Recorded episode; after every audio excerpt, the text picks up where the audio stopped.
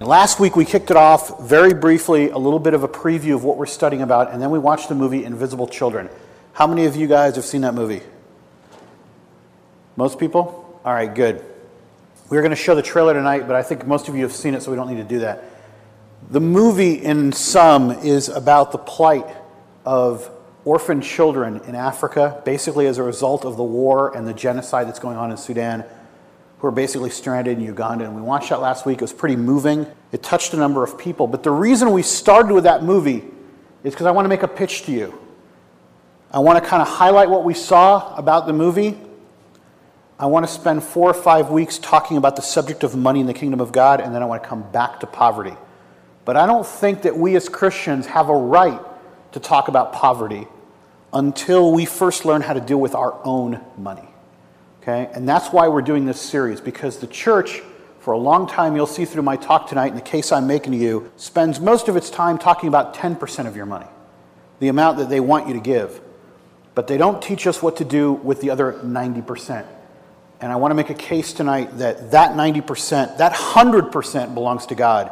And we're going to learn how to better use our money because we live in such an affluent nation and for us to watch videos about other countries and pretend like we're going to do something to help, really, we should first start internally by getting our own house in order so we have more resources to help with. All right? If you give me four or five weeks, I promise you you'll come out completely changed in your view of money. You guys know that Exodus was built from the ground up so that we hit these topics harder than any other place. That's my goal. We're going to hit some myths. We're going to hit you guys in places where you're not going to feel comfortable. This is not a five week giving seminar, by the way.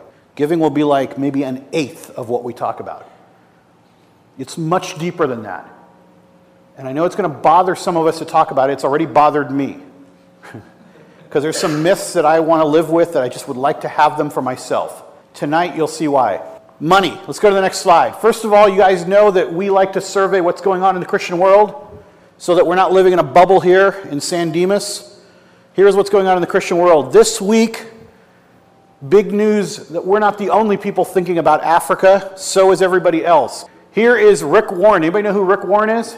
That guy over there. Who's Rick Warren? He's the only white guy in the picture, right? Okay, who's Rick Warren? Purpose driven life. He wrote The Purpose Driven Life. He's made so much money off The Purpose Driven Life.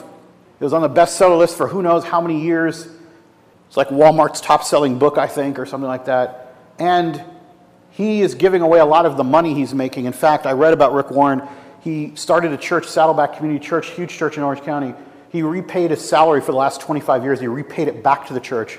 And now they live on what they call a reverse tithe, where they give away 90% of their money and live on 10 because he believes so strongly that the money has to be used for good purposes.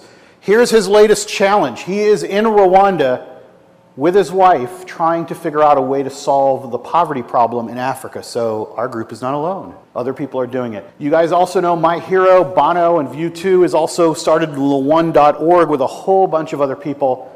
And they are struggling to find ways. They did those concerts we talked about, and now they're still working with world leaders to try to solve African debt relief problems.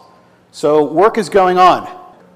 Here, we're having a meeting with Bono and African leaders. And the reason this is going on is because last week, a very important point was brought up when we talked about world events and African debt relief. Here is the statistics I want to just read to you from this article. The problem with debt relief is this. If you look at the number of people, last week somebody said, What is the problem with the aid? Why isn't getting it through? Do you know? Here's the number. In the last 50 years in Africa, $1 trillion in foreign aid has been poured into Africa. All right, $1 trillion, which, by the way, I mean, this is, they estimate that the, if you divide that up by the number of people that are living, you could have just had these people on salaries for this amount of time. Okay? A trillion dollars is what's been poured into Africa, and it's making zero impact. Why? Well, this article talks about the corruption that needs to be solved before we deal with greater aid.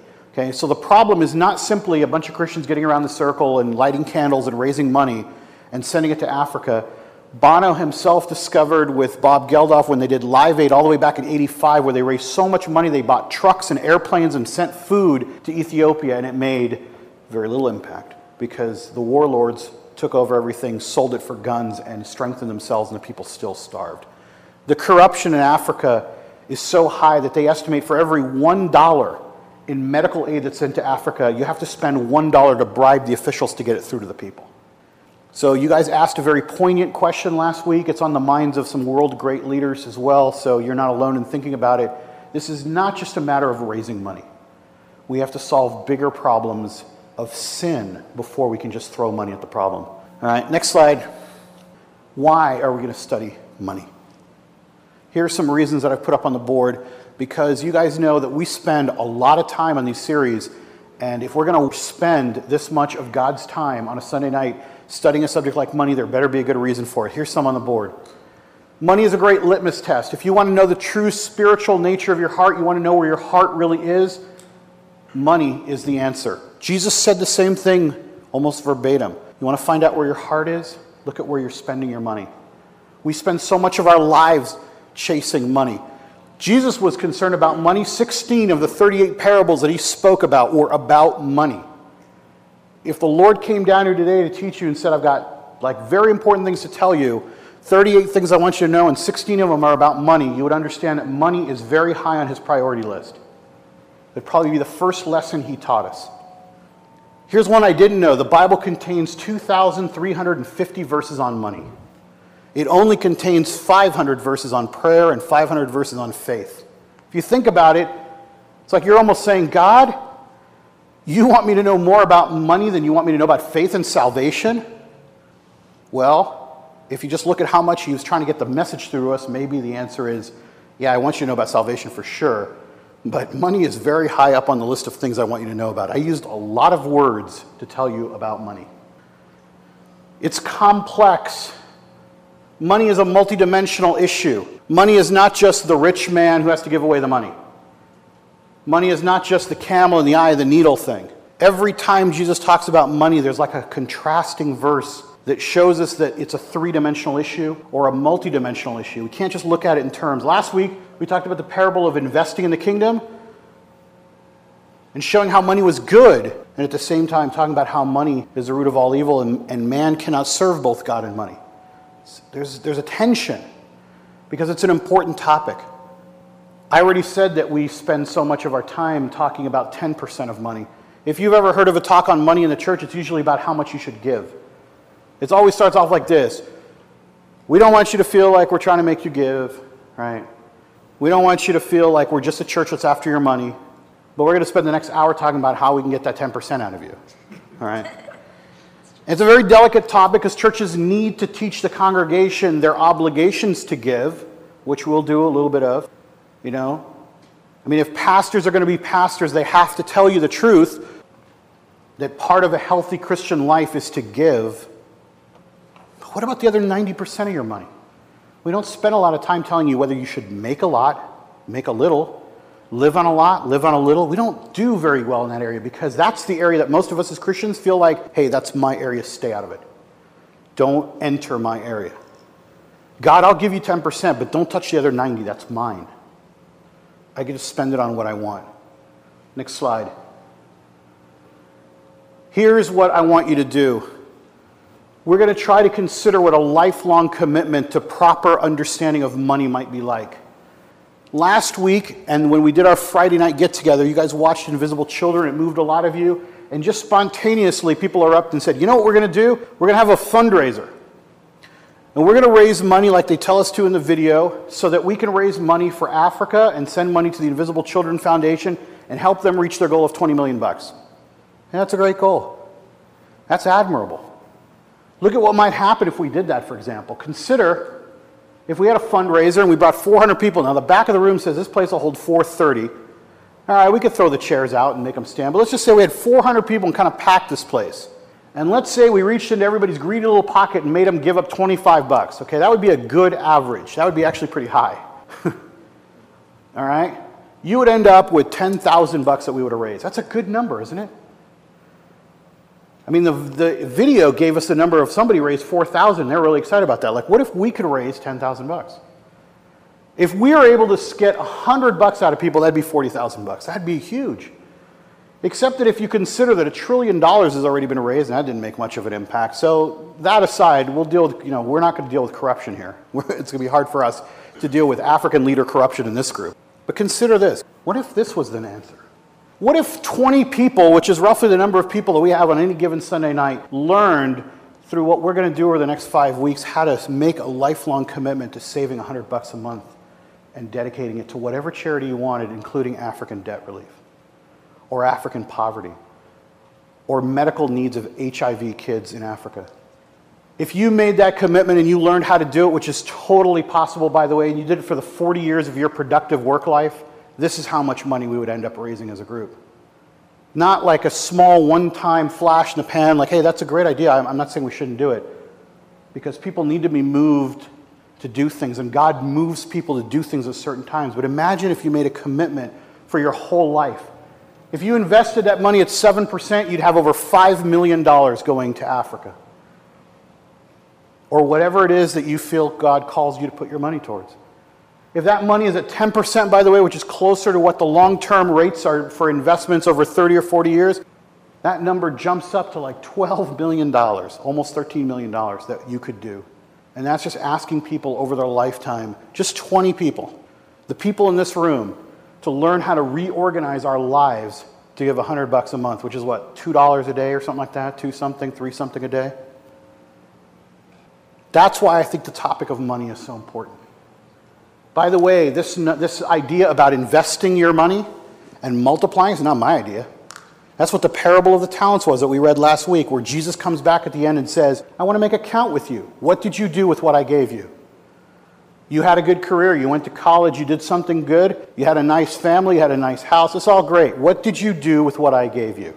How did you invest it? And the one guy who took the talents, the money, the five talents, and doubled them, he ended up being the good and faithful servant. He ended up with his master approving of what he had done.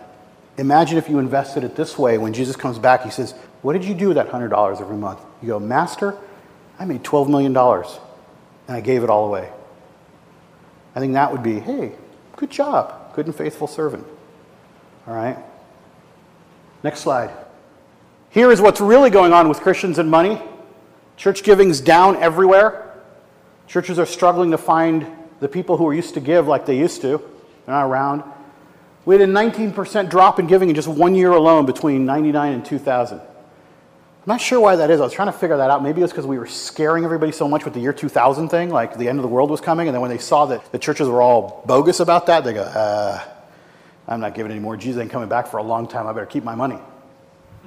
All right?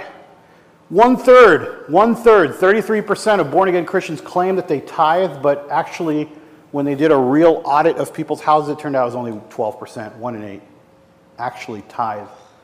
Most Christians these days, it looks like the average is about 5 to 6%. It's not bad. Younger adults, that's us, are even less likely to give money. There's no statistics on them. 23% of Christians surveyed give nothing to the church, just nothing. Zero. Look at this statistic. If every Christian in America tithed their income, one half of that amount, just one half of the tithe, would be enough to wipe out poverty and medical bills around the world. Just 5%. They could cure poverty around the world and all the medical needs of everybody in the entire world, and they could use the other 5% for all the evangelism and things that they felt called to do. The average Christian gives about $25 a year to missions or third world relief. Now, people give a lot to churches, but lot is more like 600 bucks, not that much more. That's like the average. But $25 of that goes to missions or third world relief.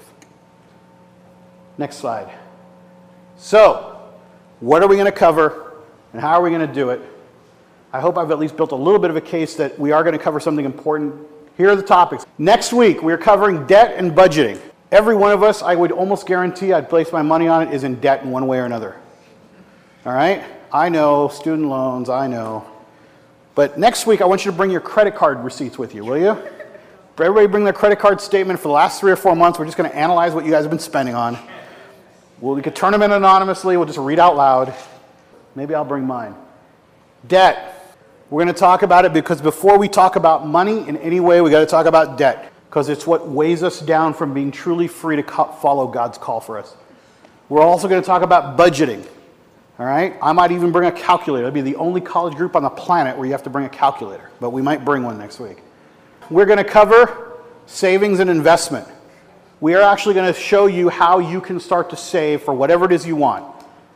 Maybe it's to give later, but how you are called biblically. And by the way, this is not like a big like Tony Robbins seminar on how to get rich. This is all coming out of the scriptures, all right? We're going to be reading scripture. Okay? We're going to talk about investment. We already know the parable of the talent is all about investment. We're going to be looking a little deeply about how you can invest. I'm not going to make recommendations, but I'm going to show you how it is you actually invest. Week after that, we're going to be covering giving and making money. They go hand in hand. Some of us, unfortunately, are on the sidelines of making money. We feel like, hey, I'm cool, I'm okay, I'm making enough, I'm doing okay, I don't need to make any more. I want to challenge you on that and see are you making enough money for the kingdom? Would God be happy with how much you invested his money when he comes back? Some of us are called to full time missionary work, full time ministry, and full time support. Maybe that's not going to be you. You know, you're going to be in one of the other camps. Maybe you're called to be supported, others of us are called to support. Even if you look at the Acts church, while Paul's cruising around on that ship, moving around, traveling around, being his missionary journeys, there was a whole group of people called to do nothing but support him and send him money and pray for him. We got to figure out which side of the camp we're in. Because a lot of us are in neither camp. And yes, we will talk about giving. Week after that, we'll finally talk about materialism and poverty. As we start to look at the poverty situation around the world, we have to look at our own situation first because it is a little bit hypocritical for us to say that we can help cure the world's problems. We have some of our own. Materialism is just as much of an evil as poverty is because it's one of the causes of poverty. Our consumption in the West is probably one of the reasons that there is so much problems in other parts of the world. We need to deal with that as one factor. Okay? Materialism is also a spiritual depression that invades our life. We are less spiritual the more material we are in terms of goods and things that we have.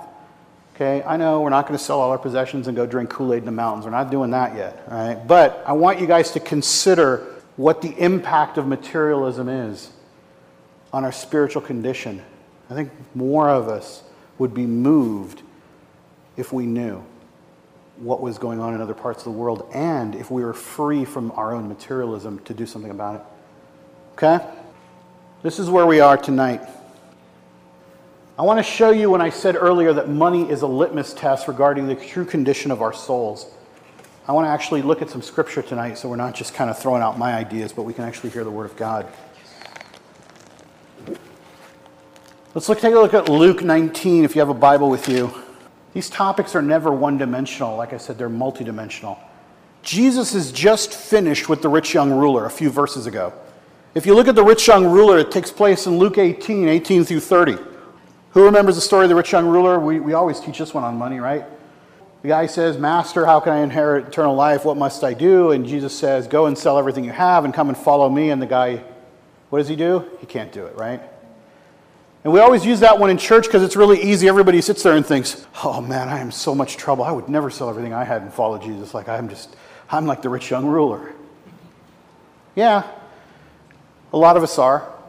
That song that we sang tonight, You Are My Portion, is exactly like trying to become like a better person than a rich young ruler. Saying to God, like, you know, I want to be, I want to have you as my portion. I want you as my reward. I want you as what I get out of this life and I won't wear the garments of princes. I won't sit at the table of kings.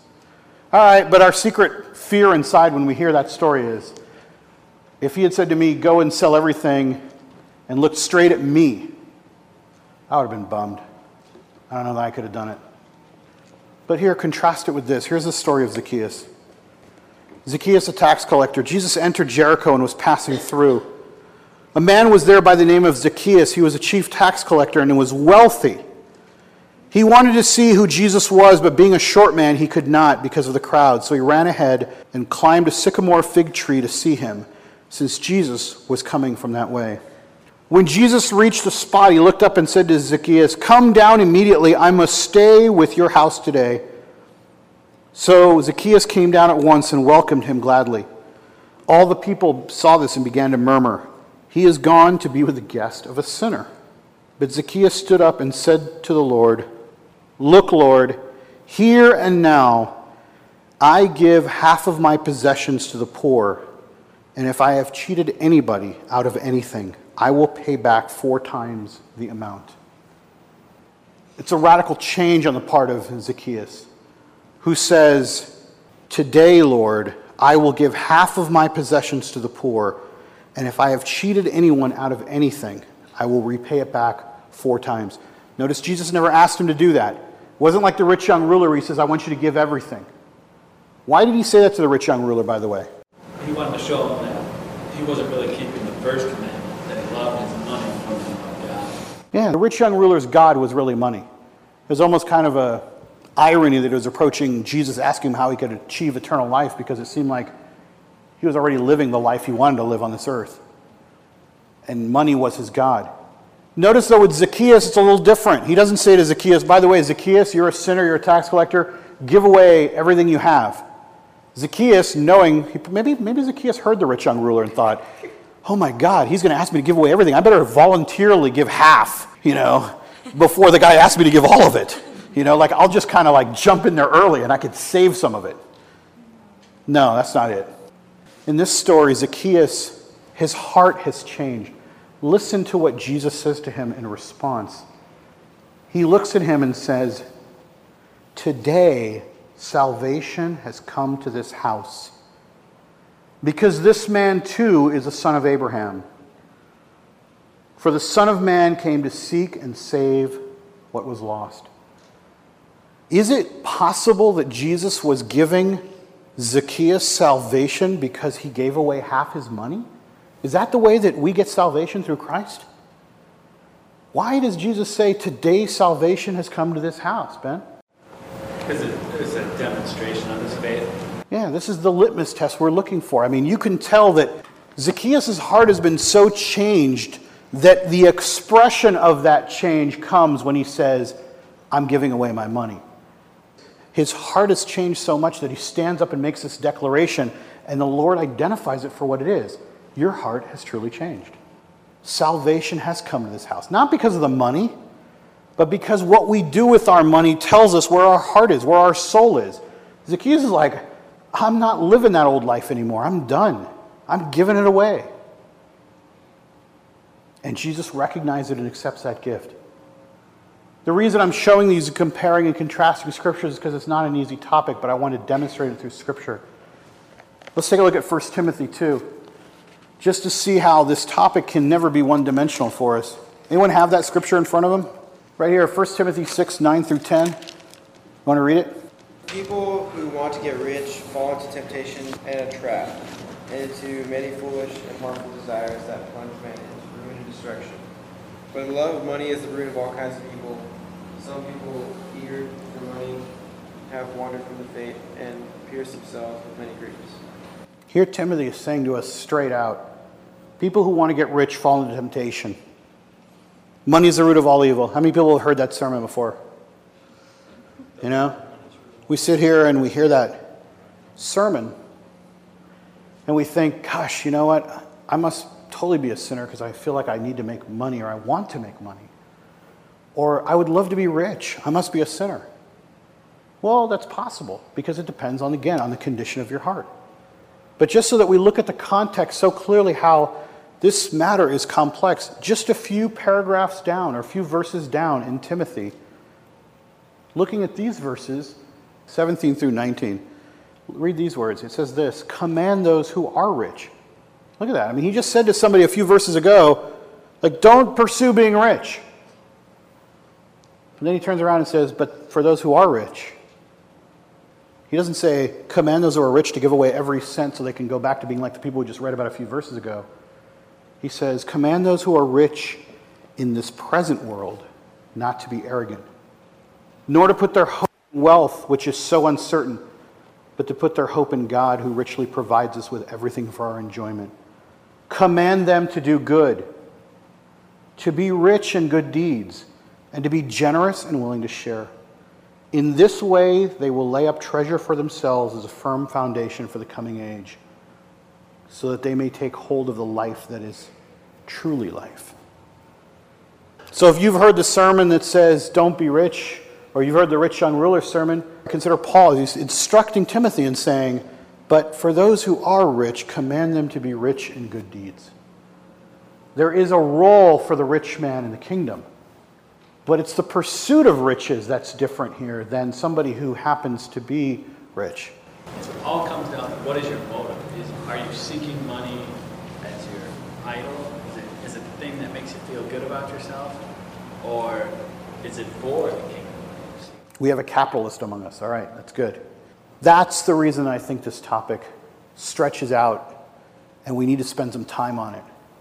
When we come out of it at the other end, what I'm hoping we do is learn how to use the steps that we outlined tonight about debt, about budgeting, about savings and investment, about giving and making money, and putting all those things together and kind of contrasting them. Learning how to live a life where we have money, we can make money, but we can give and use money the way that Christ tells us to, so that at the end of the age we give account. You know, one of the most compelling things that we did in this group, at least for me and my own education, was when we went through that series on heaven. And if you guys ever want to catch up with us, you guys know it's on CD, you can pick it up. But one of the great things about that series for me was I had so many misconceptions about what heaven was like. I had so many ideas about heaven just being a place where you just sing forever and that's all you do, and it was just such a boring, boring kind of image. And I'm glad that we got through that and learned about what our life will be like in heaven. But one of the aspects that surprised me the most was about God's system of rewards in heaven. And we struggled with that as a group because a lot of us wanted an equal heaven. A lot of us wanted a heaven that was just purely on par, where everybody walks in, and as long as you somehow skated through and got salvation, like everybody was the same. And I wanted to believe that so much because that was kind of the heaven I liked. No matter what I did, as long as I found Jesus, everybody was cool and equal kind of like a communist heaven without all the killing of people or whatever. Okay. but what I wanted was to feel like there wasn't that kind of economy, and yet, as we study money, we are going to go back to that topic of rewards in heaven because it's the fundamental underpinning of what we're studying here.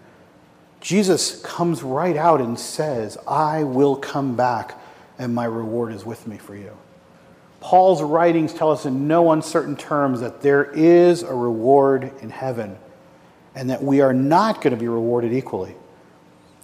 So when Jesus begins to say that store up treasure in heaven, and we read those verses in the coming days, some of you are going to wrestle with that a little bit. But I want to just point out to you, first of all, that it took me some wrestling and some fighting. And if you want to go through that process, you can. You can listen to those CDs and come out in the same place, maybe.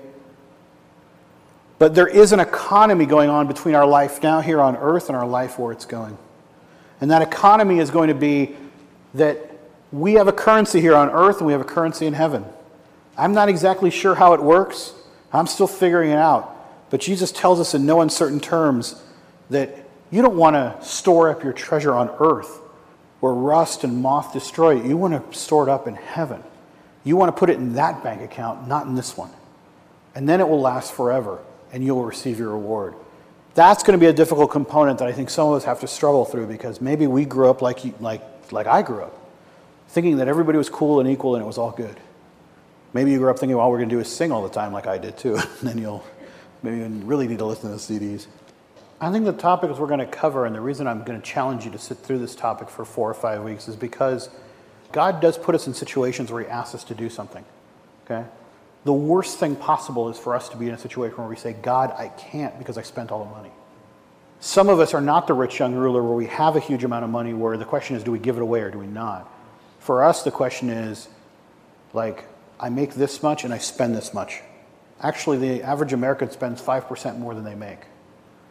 All right, but let's just assume you spend everything you make.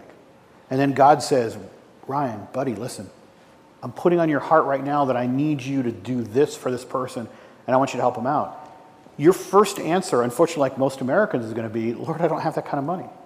Now, I'm not saying that you do like the rich young ruler. What I'm going to challenge you to do, and I, I think it's biblical if I challenge you in this way, to say, why don't you have that kind of money? I don't know that it's because you have to go make more. It may be because you have to spend less. It's an uncomfortable subject, but that's what this group is about, it seems like is to, is to just keep going through one uncomfortable subject after another so we can truly get out of them rather than just do the fluff. And that's an uncomfortable subject to say to somebody in church, like, hey, you know what, I'd like you to, I'd like you to give a little bit more. And like, but I'm strapped and I'm this and I'm that. It's like, is that a new car you're driving? You know, and I'm not saying that's true for everybody, whatever the circumstance is. For some people, it is that they need to make more. For some people, it's that they need to get out of debt. For other people, it's that they need to learn how to budget. For some people, they've never invested. Every one of these topics might touch one person in a different way. You brought up the example of the widow who gave the two pennies or the two whatever it is. You know, I notice in that parable something that's very peculiar that in that parable or in that, in that story, Jesus goes and he sits where he can see who's giving money. It doesn't say that he was like passing by and happened to look over. The story actually says that he went and sat down where he could see who was giving money. That to me says Jesus cares. I mean, he was actually interested in how much are people giving. I just want to watch for a moment, see what people are doing. You know, and he saw the one guy who was like making the big deal out of it and whatever, and he saw the one person who came in looked around and she had nothing and gave it, right? But he was watching. That to me is part of the story that goes unnoticed and unspoken in the church. That, you know, we're a little uncomfortable with Jesus like looking over our shoulder when we write the check in the church, going, hey, how much you giving, man? But Jesus actually did that. Other comments? For me, money isn't really something I hang on to a lot. And so when someone takes my money or I'm not reimbursed correctly or I'm ripped off, it's like, oh, well, it's a buck, it's $10, it's so much money, I'm not really going to care about it because it's gone in that time. But when it comes to giving to God, and God's like, okay, you don't care about money, why don't you give, give me 20 bucks a week? Why don't you give me, I'm like, ah, where's it going? I don't want to give you any money. And it, it's, it was shocking like this morning. How much am I supposed to give? What am I really doing? And it just dawned on me that a lot of times people will look at it and say, I don't, I don't want to give to God. I don't want to give to the church because I don't know where it's going. I don't want to give to God because I don't have control over it. You said control. I like control. You guys know the old adage about the minister who used to take the collection plate and walk around and get all the money. And then after the service was done, he would walk outside to God and go, God, this is your money. It's all yours. You take as much of it as you want. You would throw it up, and then whatever came down, he goes, That's mine. Right? And that was a control issue because we somehow think, like, God's up there. What does he even need money for? I know what to do with my money. In fact, I even want to know who to give it to, what organizations, what are they using it for, how much administrative fees are they using. It's like, well, you know what? God just wants you to give this year, and maybe we're just going to have to learn as Christians to give without, this is controversial, to give without getting a tax break, just because God told us to give. Here's what God's part is in money He owns it, He controls it, He provides for us. What we need to remember is that God owns everything. This is what we mess up when we think, hey, how much should I give of my money? It's not your money. What should I do with my possessions? They're not your possessions. The verse is, all the earth is the Lord's, and everything in it belongs to Him. That's the verse, everything. First Colossians, when you read about Christ being the firstborn, says, In Him all things hold together. He literally holds the whole universe together. Everything belongs to Him. We're fooling ourselves if we think it belongs to us. And how many times does Jehovah Jireh come up in the Old Testament? He is the provider. That's why we sang, You Are My Portion tonight, because I want us to shift that gear of understanding that when Jesus said, Consider the lilies of the field, consider the birds of the air, what he was trying to say to us was, You don't provide, I provide. Those are his part of the equation. He owns it all, he controls it all for his purposes, and he'll provide for us. Our part is just to be faithful. And we're going to be looking at these as we go through. Faithful with all our resources, all of them, not just some of them. Hey, I'll be good with the 10% I'm supposed to give the church, but I'm going to go spend like crazy the other 90% because that's mine. That contradicts the first rule. It's not yours, it's his.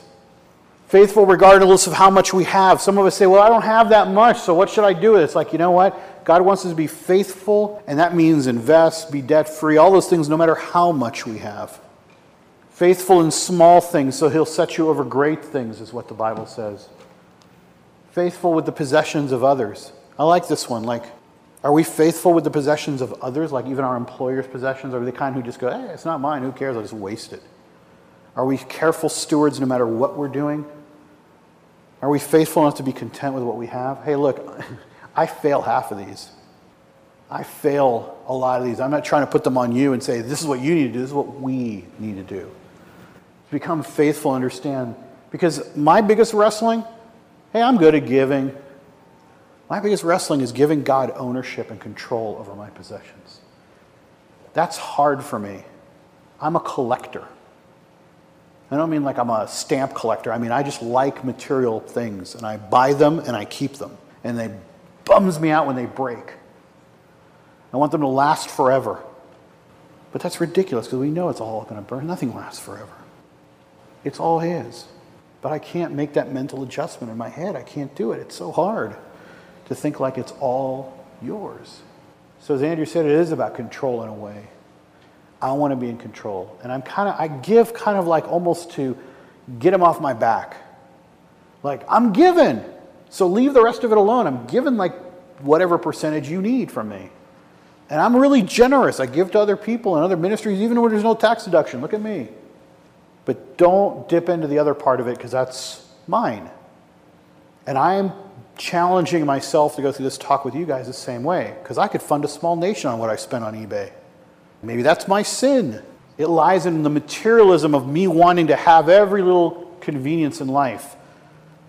And meanwhile, I'm showing you guys a movie about the invisible children that you guys brought to our attention. I'm thinking, hey, let's do something about that. I'm thinking, how about if I just first curb all the spending? And then we'll be able to really do something about it. So that's my pitch. Let's pray. Jesus, we come before you in a spirit of confession to lay before you everything in our lives. And that is a huge statement. And I'm not sure that any of us could really deliver on that right now. So I'm going to ask your Holy Spirit to come into this room right now and become the true instructor of our talk on money. Lord, you take money so seriously that I'm reminded of the time in the Bible where the people sold the field and gave half of the money to the disciples. And when the disciples asked, so it was all the money that they had earned. They said, Yes, they lied, Lord, and your spirit struck them dead. I'm trying to wrestle and grapple with stories like that, contrasted with how we can be a cheerful giver and give all that we have, even if it's only two cents. Lord, I'm trying to figure out how to avoid being a little rich young ruler in the possessions that you've given in this life. And that's why, Lord, I'm asking that your Holy Spirit be the instructor. I just ask that we would be changed and transformed in ways that surprise us now that we would look back after four or five weeks and really see that there's been true change because our hearts have changed. And that we would actually see our budgets changing as the litmus test for where our souls really are. And pray that you would help us walk through this difficult discussion. Lord, there's a serious problem in the world. More than half the world lives on $2 a day, and half of those people are starving or dying. And if we care, then we need to get our house in order so that we're equipped when you call us to do something about it. So we don't shrug our shoulders and just look at you and tell you that it's impossible for us to do something. You're asking us to do something now so that it will be possible for us to do something when we're called. Thank you, Lord, for each person here, who's here tonight. Thank you for the time that they've laid aside to study your word and to deal with these topics. Pray these things in your name. Amen.